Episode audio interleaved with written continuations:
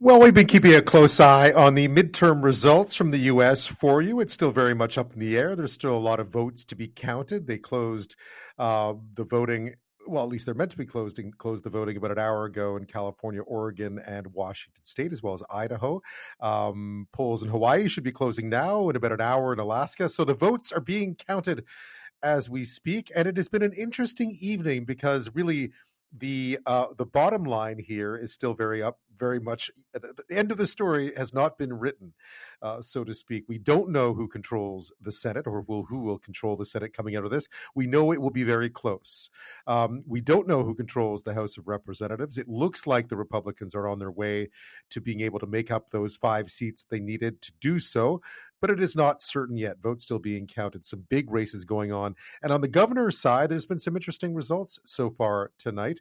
Um, and it continues as well in Washington State as well. So last we uh, checked in was about uh, a little a couple of hours ago. We we're talking uh, to someone on the East Coast. So let's now head all the way out to the other side of the U.S., not too far from where I am tonight in on Vancouver Island. Mark Alan Smith is a professor in the Department of Political Science at the University of Washington. Thanks so much for your time tonight.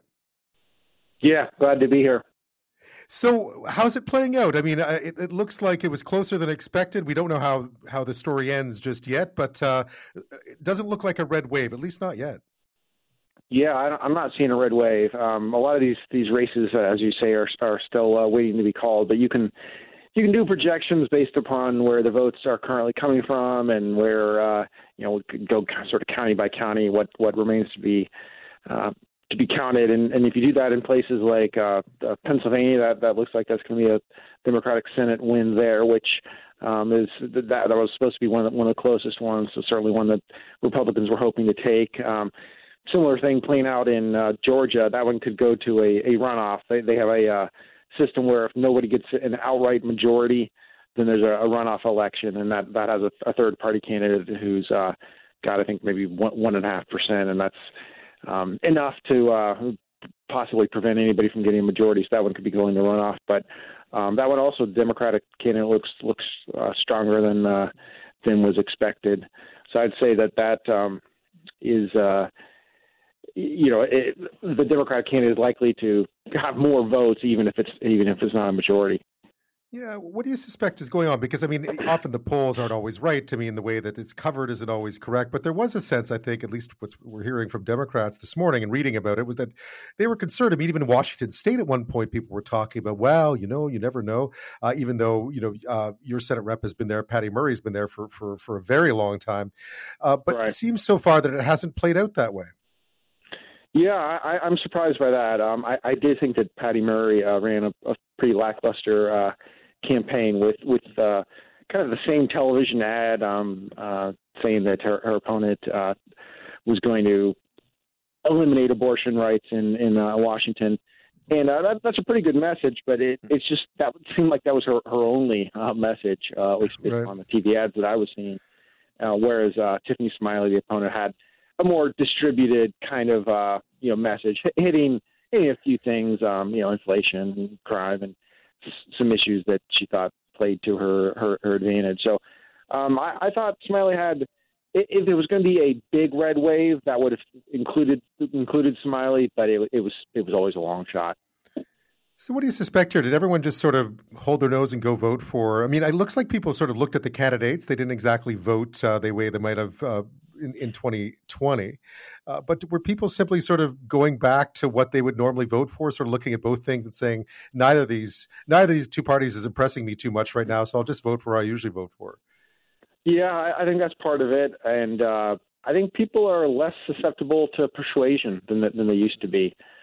So the um, you know normally at a midterm year the uh, the out of party um, gains gains uh, quite a bit of seats, and it looks like the Republicans this year are going to gain less than uh, the out, out, out party normally does, and uh, I I think that just could be that people's preferences have have, have uh, solidified so that some of the volatility you saw in previous elections it's just we're, we're in a more stable pattern now. And um, you know states like Pennsylvania and Georgia are pretty evenly split between the parties and then the, those votes are close. And uh, I think you can make the case that the, the Republicans nominated candidates in both of those that were not their strongest possible candidates. So that makes a difference too. Uh, famously, this summer, the Senate Majority Leader uh, Mitch McConnell said, uh, "You know, hey, candidate quality still matters," which uh, a lot of people took as him kind of making a backhanded uh, slap at at uh, the quality of some of his own party's candidates. Yeah, I, I, think that that's what I was mentioning um, a little bit earlier was just that there are look to be races here, especially gov- gubernatorial races, but there look to be some races there where the candidates selected perhaps for their fealty to you know election denial or their fealty to something else in the Trump arsenal may have actually hurt them in races where they could have been expected to maybe win or at least do much better considering the you know the unpopularity of of of, uh, of Joe Biden and the Democrats right now. Yeah, for for sure. Um, the Arizona Senate race, uh, sorry, the Arizona governor's races will be interesting to watch. If uh, Kari Lake, one of the one of the prime election uh, deniers, uh, if if she ends up winning, you know that would that would be a a, a big deal. I think I think she came in favored, and uh, so far her her results aren't as strong as as I think uh, people were expecting. So she she could well end up losing that. And as you say, uh, overall, the election deniers um, haven't done that well tonight. Um, some of them are still winning, of course, but uh, so but not as well as people were expecting. Yeah, how does this all then, uh, you know, pretend then for 2024? What do you think? I mean, often it's funny. The elections never elections never re- really repeat themselves, right? We have all these great storylines. This is going to happen, and of course, it always ends up being different. Uh, but how do you think this might influence what uh, what happens in 2024? If, for instance, a lot of Trump back candidates don't do well because eventually an electorate gets bored of hearing the same message. It could be the Trump message is running out of steam. Yeah, that that, that certainly could be. Um, so I pay attention to the to the prediction markets, um, which are attempts for people to uh, kind of put their money where their mouth is instead of just spouting off like, "Hey, who, I think are going to win and such and such."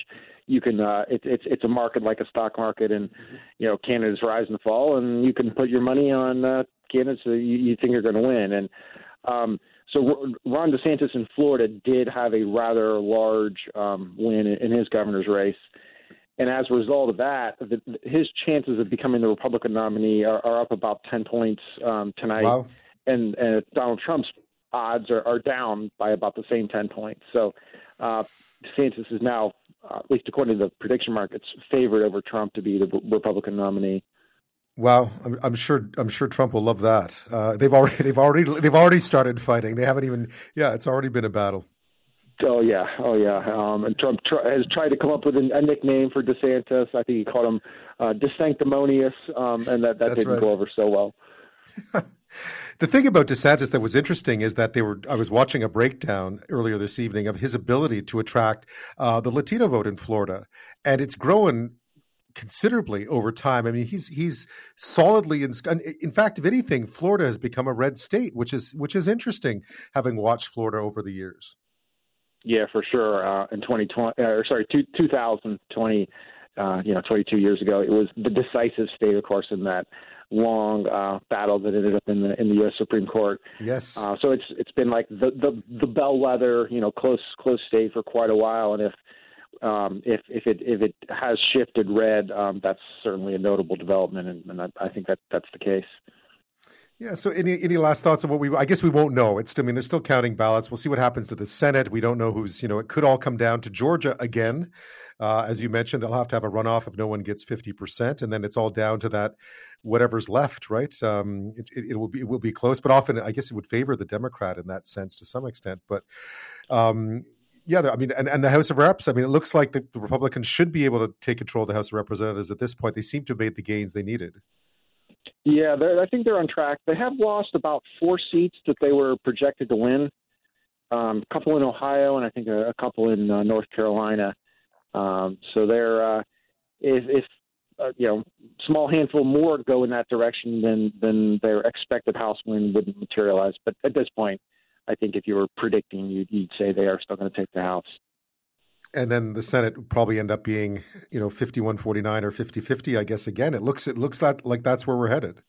Yeah, 50. So if, if uh, Democrats do take Pennsylvania, that's a, that's a plus one for them, but then uh, they might well lose in Nevada, which would then uh, even that out. So we, would be back to 50-50, and that's, and that's assuming that um, Democrats hang on in, in uh, Georgia. So you know, a couple couple permutations there could could shift things.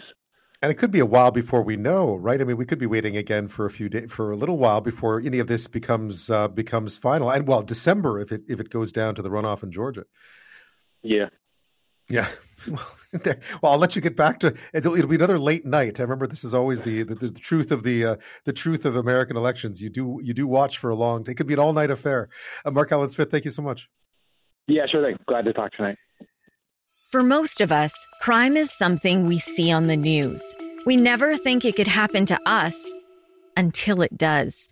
Loved ones are gone, and for the survivors, the scars will never heal. I'm Nancy Hixt, a senior crime reporter for Global News.